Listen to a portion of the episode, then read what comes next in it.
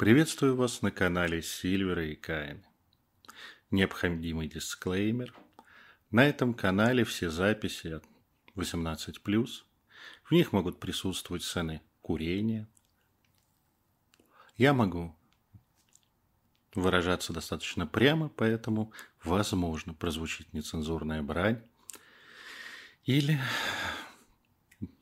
матерные выражения. Также, если у вас есть чувства, которые что-либо может задеть, пожалуйста, не смотрите это видео. А сейчас мы поговорим об ангельской магии, так называемой енохианской магии. О ней меня достаточно часто спрашивают в вопросах в Ютубе, в комментариях, на встречах.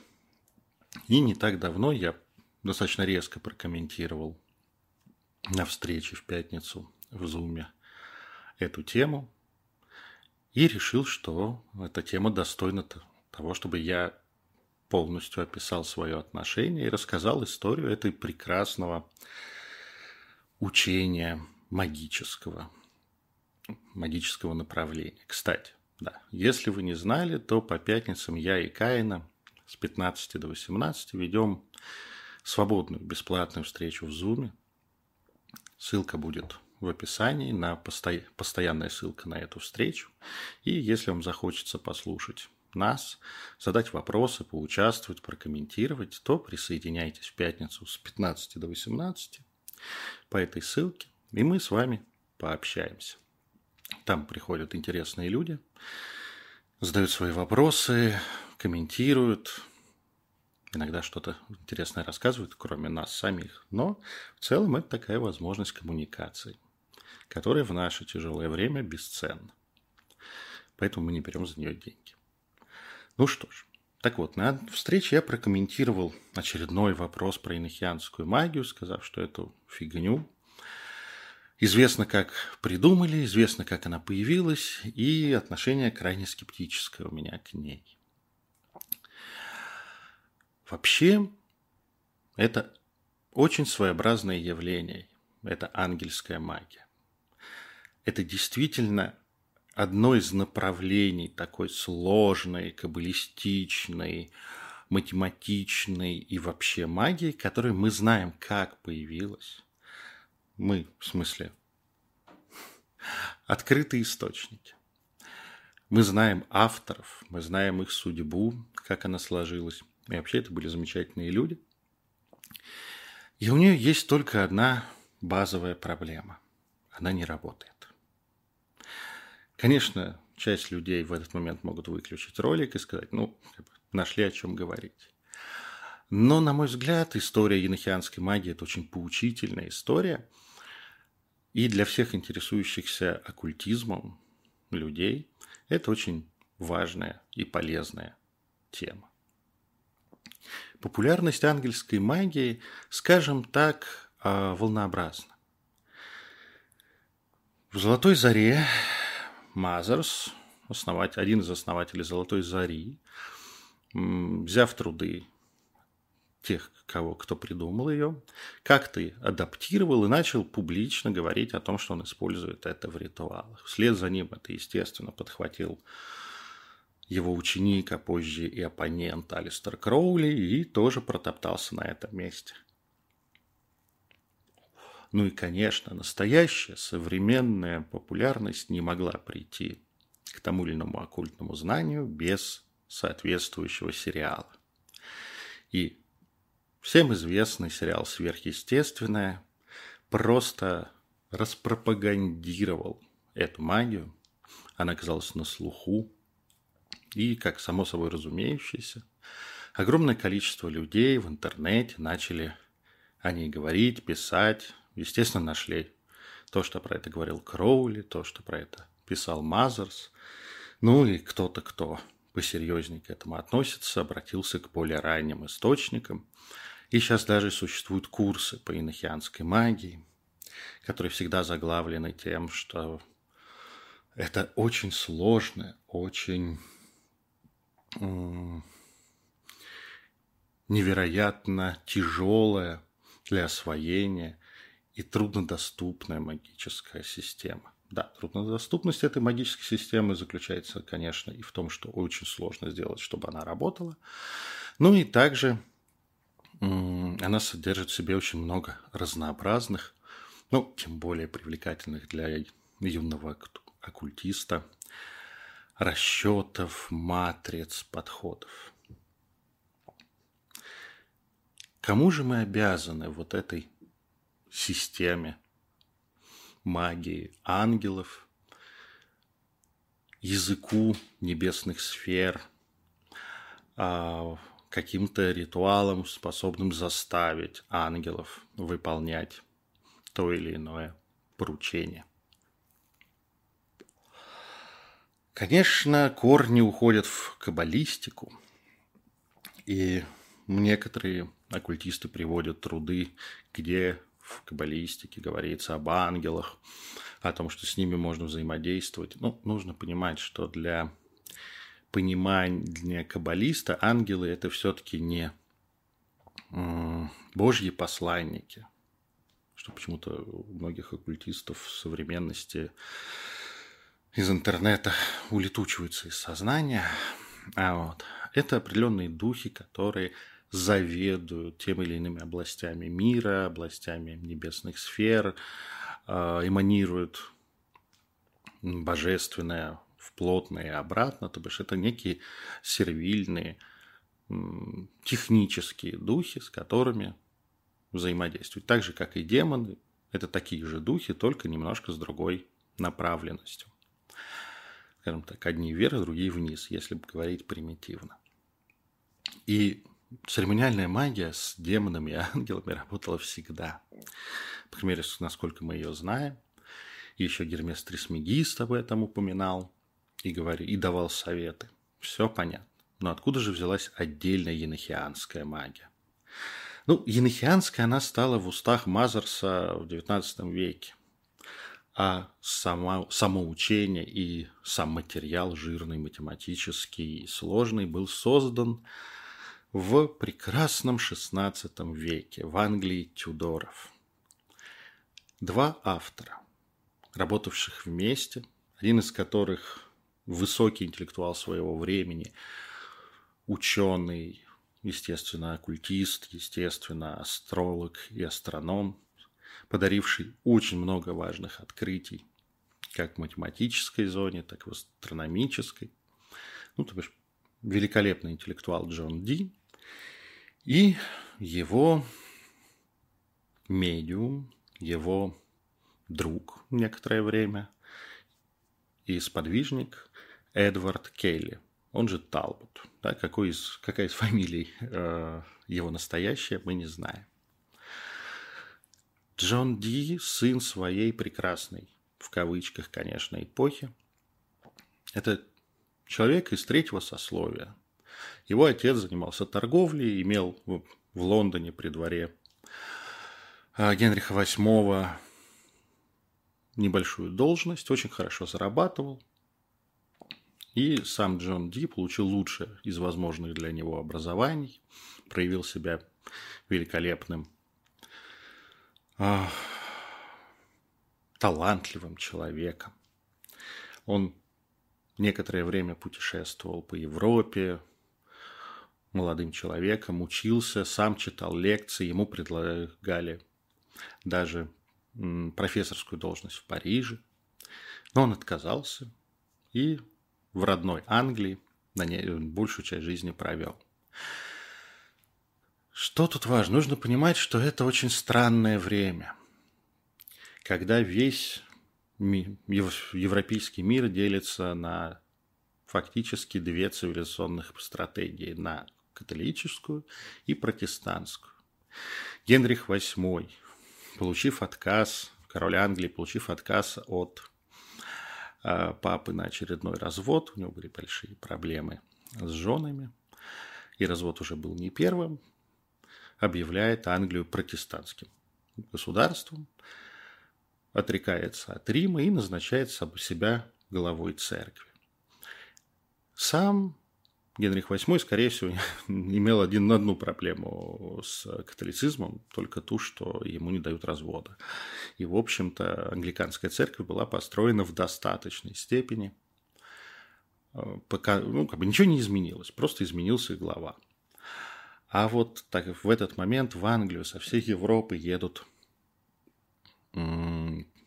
протестанты, где до них не может добраться рука католической церкви, и наполняют его всевозможными учениями, всевозможными религиозными течениями.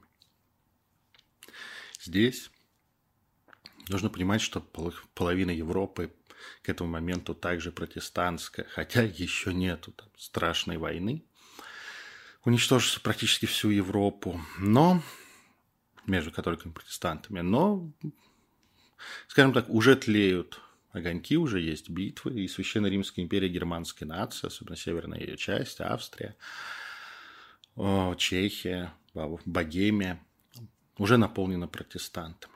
И одновременно с этим католики всячески борются. Но как бы над вот этой схваткой существуют европейские интеллектуалы, которые проникаются более высоким, с их точки зрения, духом древних учений, науки, астрологии. Это считалось хорошей наукой, в чем проблема. И ведут свой диалог. И одним из таких великих ученых был Джон Ди, англичанин. Он человек удивительной судьбы, можно сказать.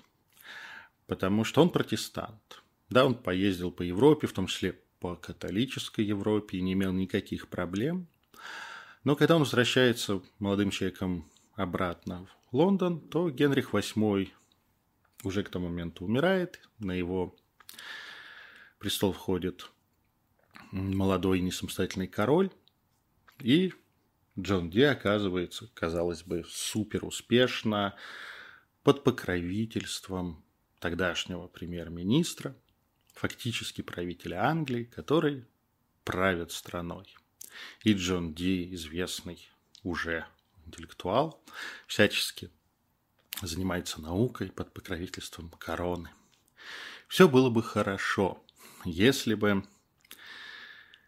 после непродолжительной заварушки в Англии Тюдоров на трон не восходит дочь Генриха VIII, Мария I Тюдор, католичка. И Англия погружается в такую велотекущую, почти гражданскую войну, потому что Мария Тюдор пытается за, суммарно за пять лет своего правления искоренить протестанство, убрать из Англии. Начинают пылать костры, людей отстраняют не часто вместе с смертными приговорами от э, должностей при дворе. И Джон Ди попадает в эту мясорубку. Но его судят как протестанта и обвиняют в государственной измене. Он сумел, сумел оправдаться. Я не я, корова не моя, я занимаюсь науками, я занимаюсь всевозможными изучениями, и, собственно, он знаком с королевой при этом, да, потому что он и ее сестре, будущей королеве Англии Елизавете, составлял гороскопы. Его отправляют к католическому епископу с прозвищем Кровавый для того, чтобы тот проверил, насколько Джон Ди еретик. И что удивительно, этот блестящий ум умудряется оправдаться и здесь, и на некоторое время становится верным сподвижником по научной части этого епископа. То бишь, казалось бы, все хорошо получилось у Джона Ди, но как в любой репрессион... репрессионной системе, даже если тебя оправдали, это не значит, что это решает все твои проблемы, потому что во время суда над самим Ди, откуда он вышел сухим из воды – а, судят его отца, тоже отпускают, но арестовывают все имущество в пользу казны. И Джон Ди, сын респектабельного человека, бюргера, имевший виды на очень хорошее наследство, оказывается практически без средств существования. Ну, судя по всему, сотрудничество с католическими властями ему в достаточной степени помогает прожить эти тяжелые годы, когда же Елизавета английская восходит на престол. Для Джона Ди начинается золотое время. Он принят при дворе. Лично астролог Елизаветы. Он высчитывает по гороскопу правильную дату коронации. Ну, и зная а, судьбу Елизаветы, в общем, явно не ошибся. Астролог он был хороший. И Джон Динс начинает собирать в своем доме огромную библиотеку. Всего, все возрождение, которое может дотянуться, все научные труды, каббалистические труды, труды по естественным наукам, по философии, по всему. Да? Эта библиотека становится знаменитой. И на базе своего дома он даже создает некий научный центр, хотя и не университетский, где есть комнаты для приехавших студентов, тех, кто хотят ознакомиться с библиотекой, места для занятий. Сама библиотека занимает пять залов. Это прекрасное место. Он живет там и процветает. Он даже опускается в путешествие по морю, переплывая Атлантику в поисках северного пути в, в Азию. Да, в Индию туда вот. Не находит. Зато выпускает целый трактат о навигации. Он великолепный математик. И для Джона Ди а, весь мир – это симфония цифр, сакральных цифр. Нумерологи заплакали сейчас где-то в уголке. Да, тогдашняя нумерология была каббалистичной, поэтому эти цифры еще привязаны к очень глубоким смыслам, наполняемой каббалой. Он пишет работы по каббалистике, которые вошли в золотой фонд христианской каббалистики. То бишь, замечательно. Так вот, его мир математики связывает естественные науки, счетные науки с божественным, с божественными промыслами, духами, со всем, что происходит. То бишь, в данном случае наука и магия абсолютно не расходятся в его голове и как в голове большинства его соотечественников. И у него все было замечательно до того прекрасного момента, как, если я не ошибаюсь, осенью, возможно. Другой, конечно, осенью это было бы красиво. Да? В его дверь не постучался Эдвард Кейли, представившийся ему Эдвардом Талботом.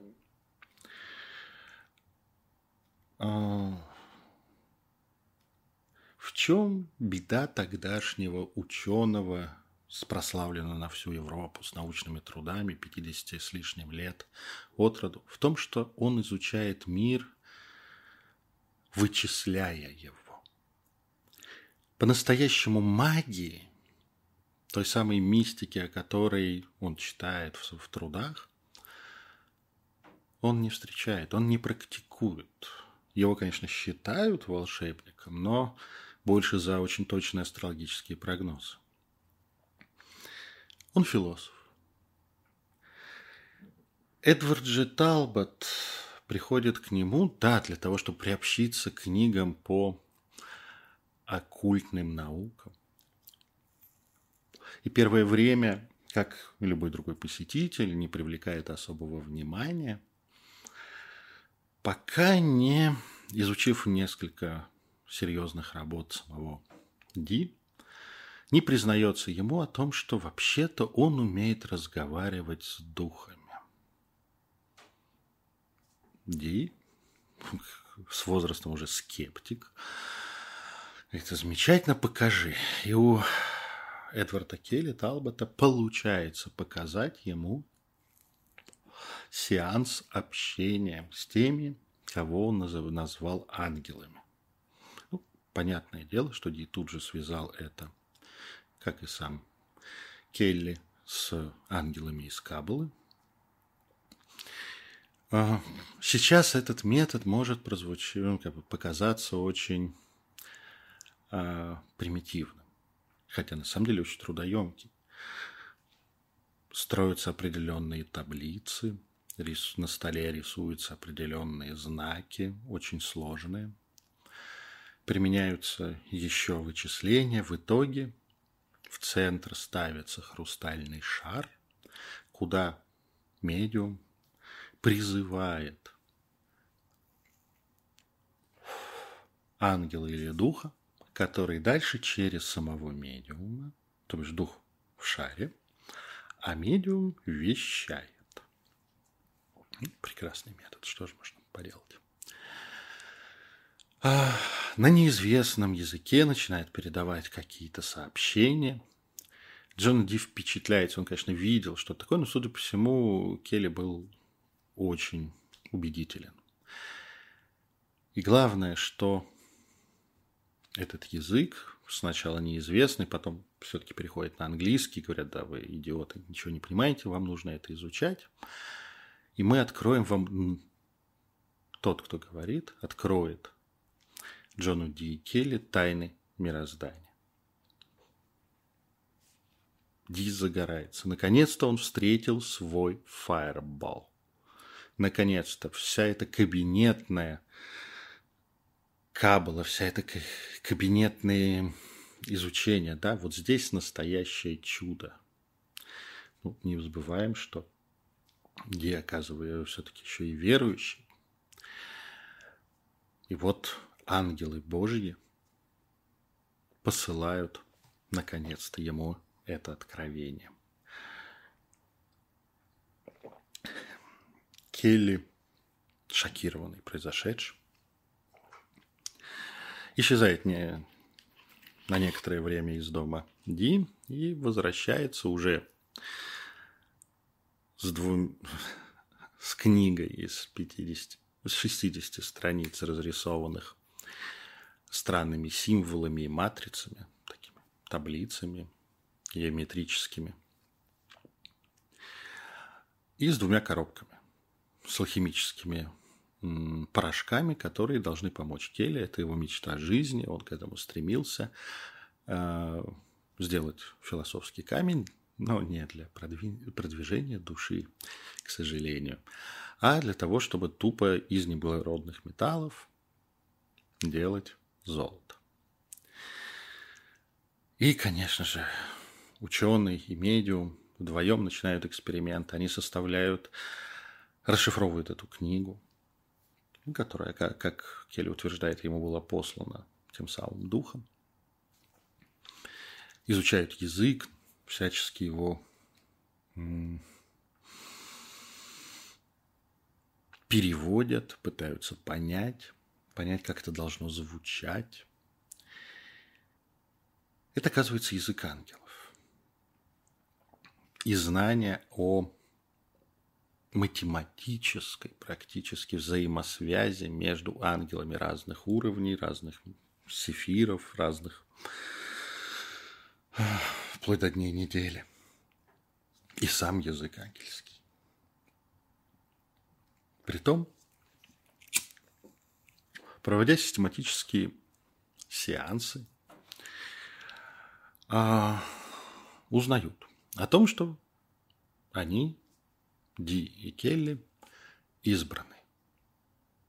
Что ангелы по повелению ветхозаветного пророка Еноха, он даже не пророк, это некий праведник допотопный еще до Ноя, который, по, судя по Ветхому Завету или же Талмуду, был взят на небо Богом при жизни, то бишь не мертвым, а прям с тушкой, с потрохами, не убит, а взят на небо.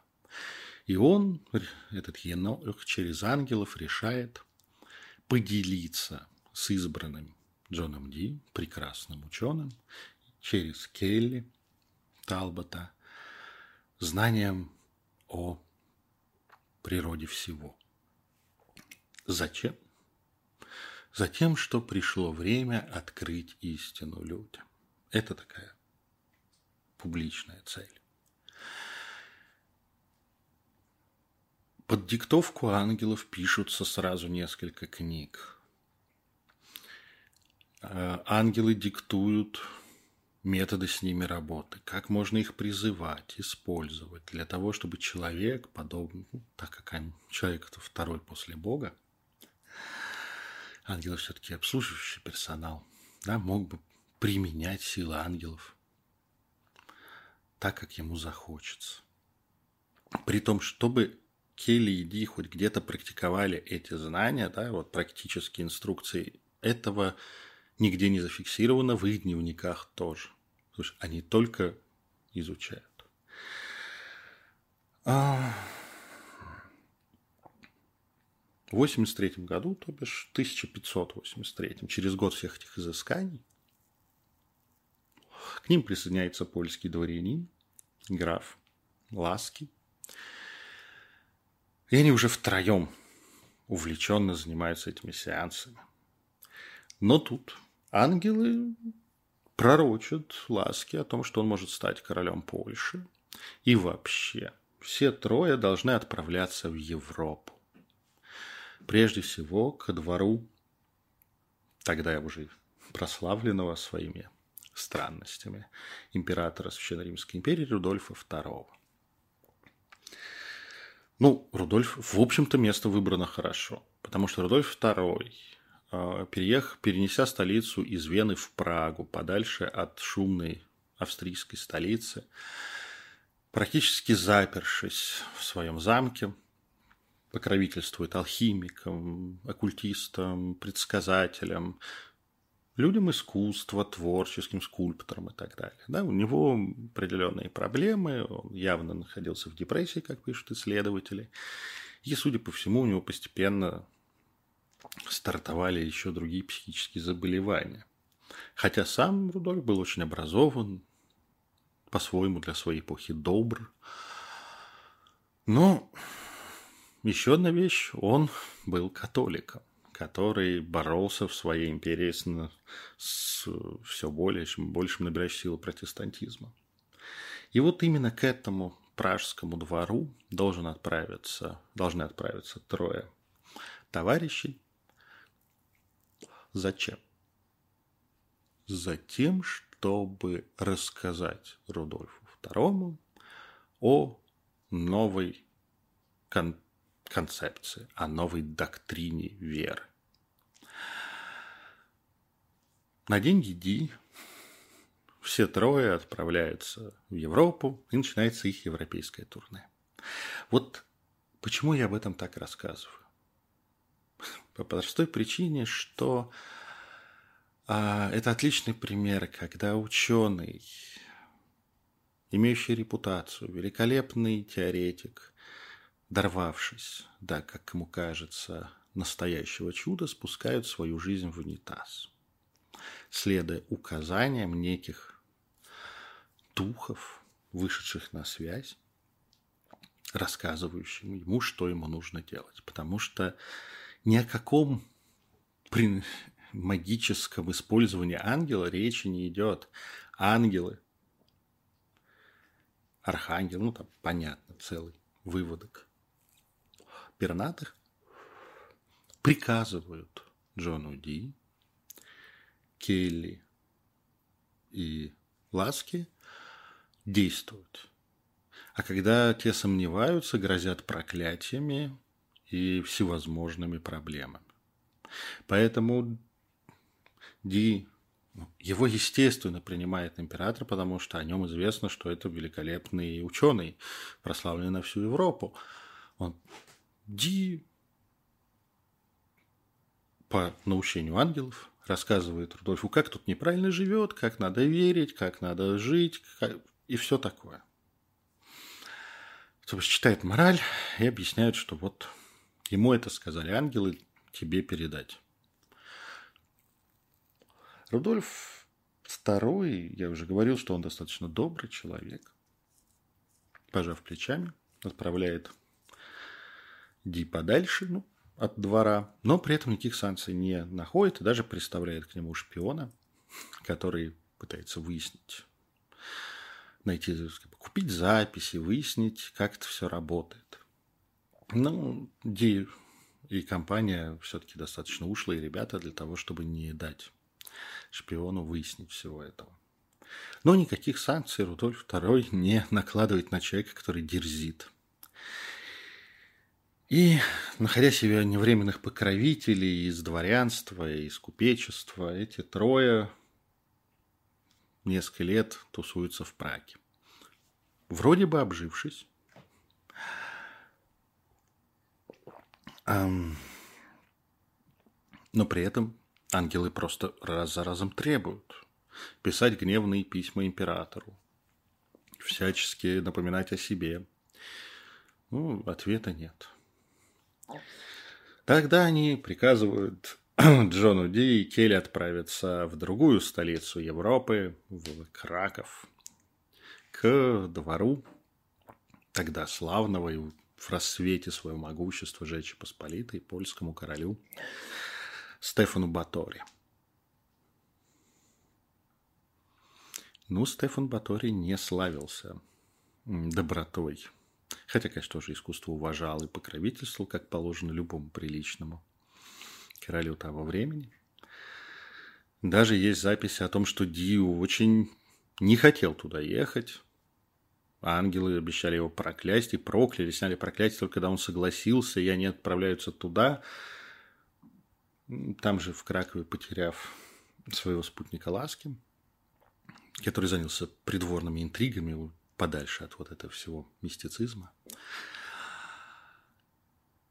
Стефан Батори принимает Ди, выслушивает, ничего кивает и отсылает его нафиг оттуда. Да, нравоучение и то, как на самом деле надо верить в Бога, чтобы избежать ужасов, которые назревают, по мнению ангелов, он тоже не принимает. Ну, как-то ангельская сила и мощь пророчества не помогают убедить власть имущих в том, что вообще-то надо менять политику. Нужно понимать, что это еще протестант Ди рассказывает от имени ангелов католическим королям и императорам.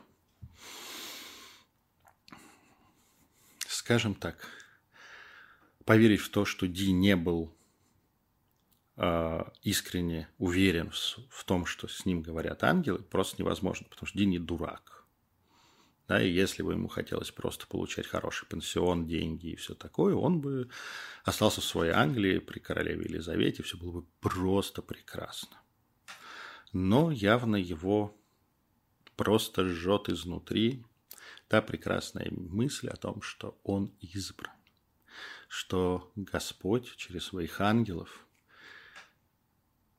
ему настоящую миссию, да, при этом, когда мы начинаем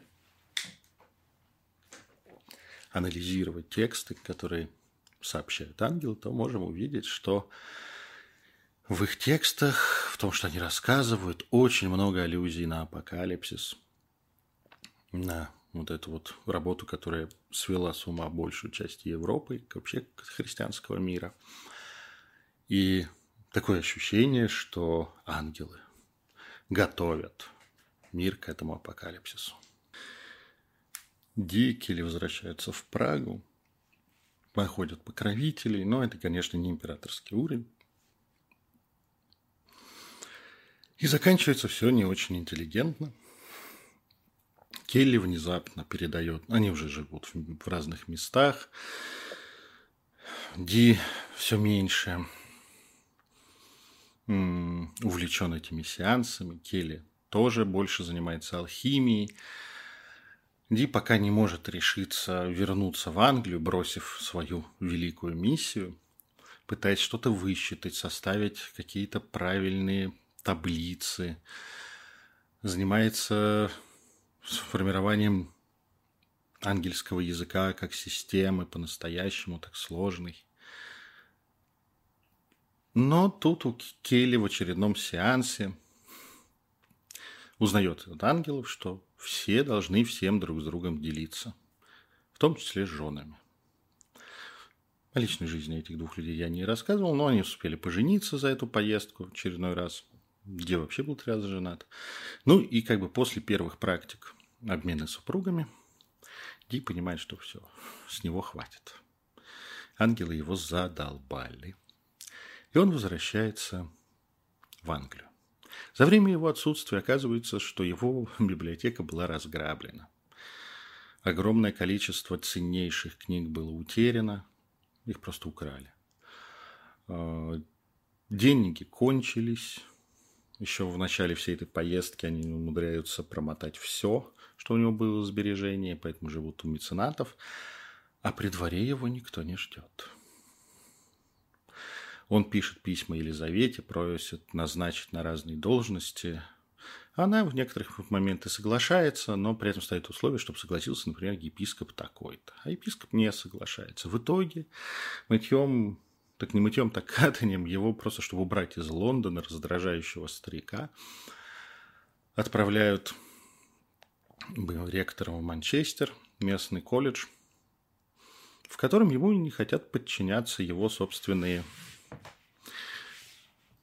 преподаватели, что ли.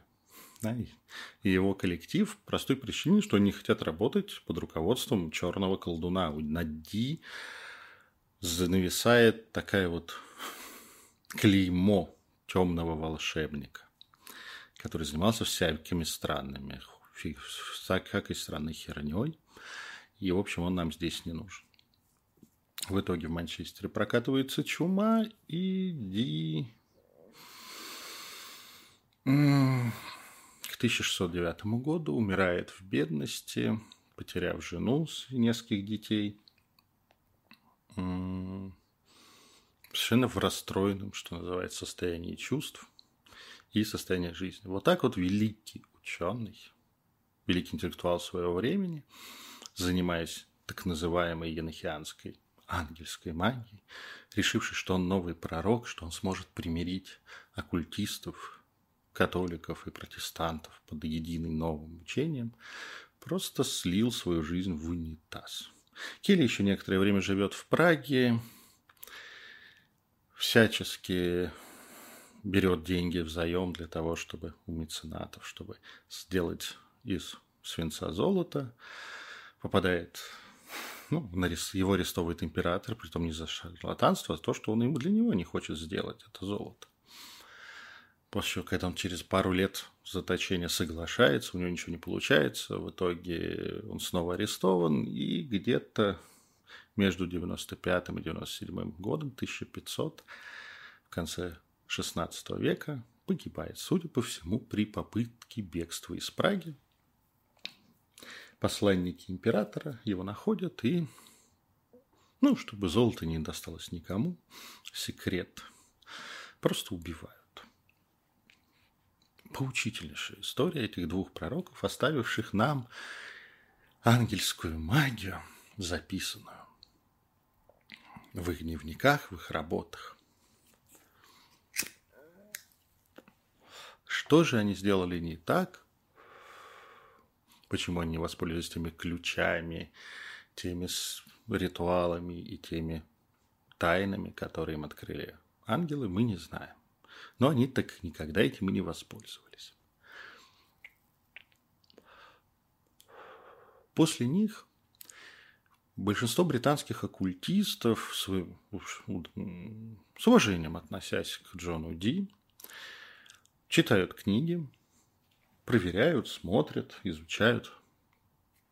Скажем так, наиболее ценными, естественно, считаются книги по Кабале, не относящиеся к ангельской магии. А эти работы, они как бы читают, говорят, это очень сложно. Это все очень-очень сложно. Для освоения нужно быть, в общем, очень-очень умным. Поэтому мы не будем этим заниматься. Ну, из серии признают великий интеллектуальный подвиг Ди, но практически это никто не использует. Это остается неким курьезом, когда все, буквально все говорят, о, это великая магия. Ну, просто мы ее не используем. Надо быть слишком умным для этого. А, тут же, ну, я уже упоминал о Резенкрейцерах, о этом мифическом ордене.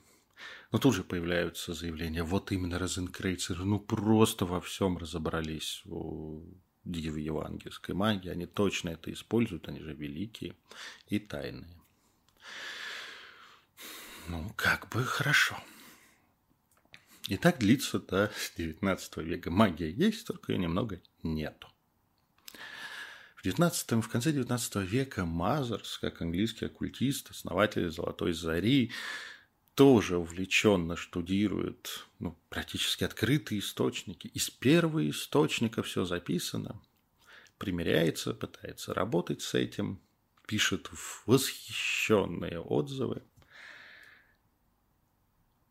И дальше передалбывает эту магию под себя. А точнее, под достаточно известный, ну, каноничный во многом, европейский церемониал, которым он занимается, ну, посвященный маг, и весь Орден Золотой Зари этим занимается,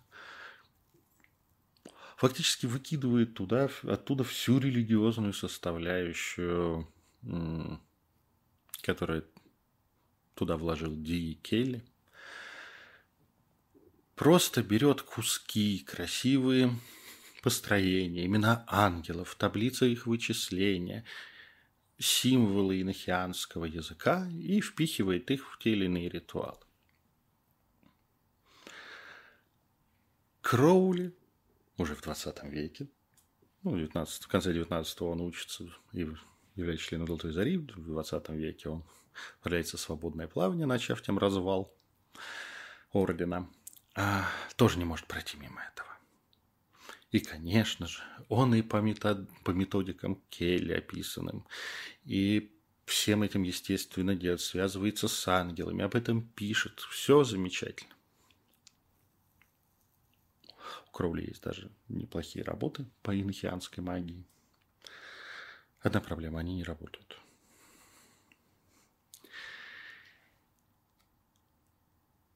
Здесь нужно понимать такую штуку что при пристальном изучении, и это мое оценочное суждение, при пристальном изучении оказывается, что енохианская магия, а точнее ее куски, символы, формулы, еще что-то, в работах магов Золотой Зари стоит, стоит в том месте, где как бы известно, что должно стоять с точки зрения традиционного герметизма. Просто они как бы немножко заменяют их. И это такие заглушечки, которые ставятся, ты изучаешь там тот или иной ритуал описанный, и вот здесь вот кусок из инохианской магии, ты понимаешь, что там должно быть. И в чем проблема? Инохиан, э, с использованием этих инохианских штук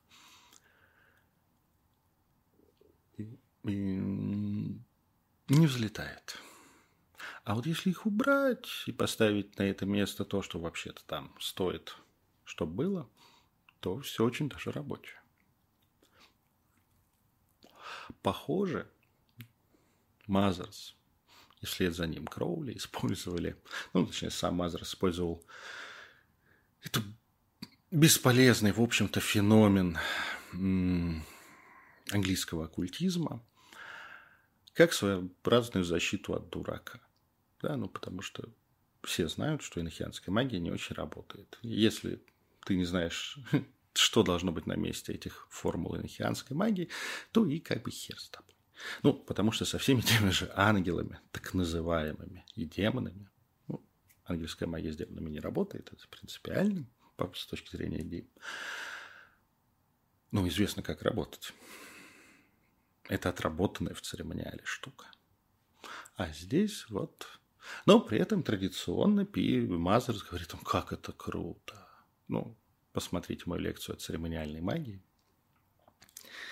Там я подробно рассказываю, почему и как церемониальные маги публикуют свои работы.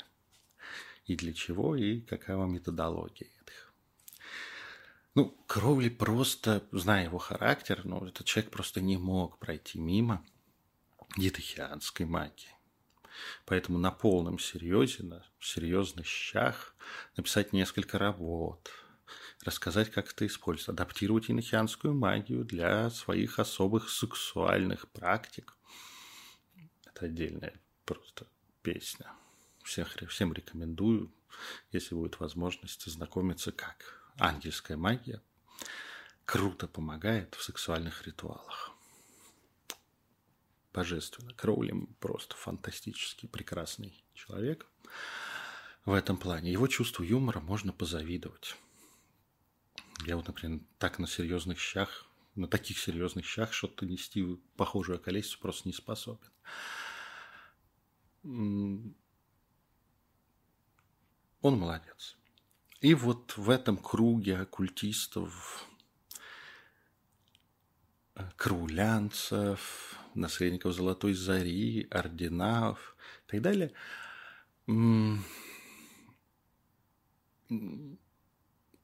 появляется как бы два направления. Это отношение к инхианской магии. Это те, кто изучает все по книгам, которые оставили классики. И которые, конечно же, видя такое количество сложнейшего материала, математических выкладок, геометрии, начерталки, всего остального, просто писаются кипятком, говорят, как это круто. И те, кто понимают на то, то, что лежит за этими местами, то, зачем это использовалось. Скажем так, ни одного работающего ритуала с использованием енохианской магии я в своей жизни не видел. Но, возможно, я очень ограниченный на самом деле. Кто-то смог использовать ее в хвост и в гриву, и вообще каждый день. Круто. Но с точки зрения европейского церемониала, это, конечно, ересь. Такая очень своеобразная. Тем забавнее встречать в открытом доступе все вот эти прекрасные тексты о том, какая же это крутая магия, как ее сложно освоить и как ее нужно осваивать. Ну и, конечно же, в итоге спасибо сериалу «Сверхъестественно» где с помощью нихианской магии защищались от ангела Божьего взгляда, что только там не делали. И как бы есть работа с демонами, есть работа с ангелами. Так какая? Ангелы там – это действующие персонажи, а не духи. И поэтому братьям Винчестерам нужно иметь оккультный инструмент борьбы с ними. Вот, пожалуйста. Благо, всякой красоте не натащить из работы в Ди из записи Келли просто, ну, не проблема.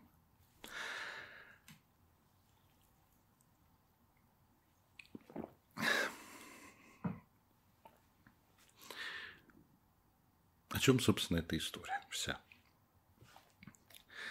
О том, что даже самые умные люди, поведясь на желание изменить мир, стать мессией, проводником тех или иных сил, которые диктуют им свою волю, желая стать в один ряд с пророками и основателями новых учений, спускают жизнь часто в унитаз.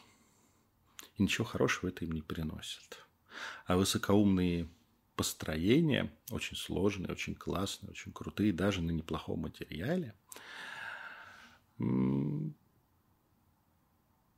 часто остаются только построениями или неким феноменом, которого весело изучать, прикольно использовать для профанации, не более. Так что не ведитесь на ангельскую магию.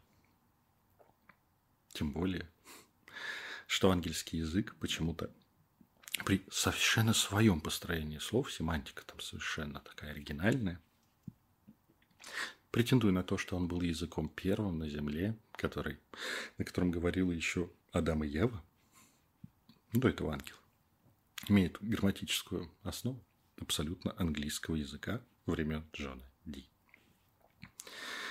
Ну что ж, надеюсь, это видео, эта сказка, которую я рассказал, вам понравилась. Прошу прощения за технические эксперименты, которые я сейчас проводил с звукозаписывающими оборудованием.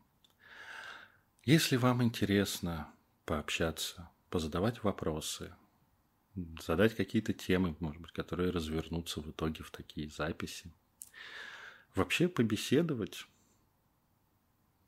на, с, со мной, с моей коллегой Кайной лично через Zoom. Приходите. Ссылка будет в описании. В пятницу с 15 до 18 в Zoom мы свободно общаемся на любые темы. Можно задать любые вопросы и получить на них ответы. Что-то рассказать, чем-то поделиться. Вы можете прийти и быть активным участником, голосом общаясь и с видеокамерой, можете сидеть, просто слушать. Ваше право. Таких тоже много. Буду рад вас видеть. Приходите. Ну и также ставьте лайк, если вам понравилось это видео в YouTube. Подписывайтесь на канал и до новых встреч.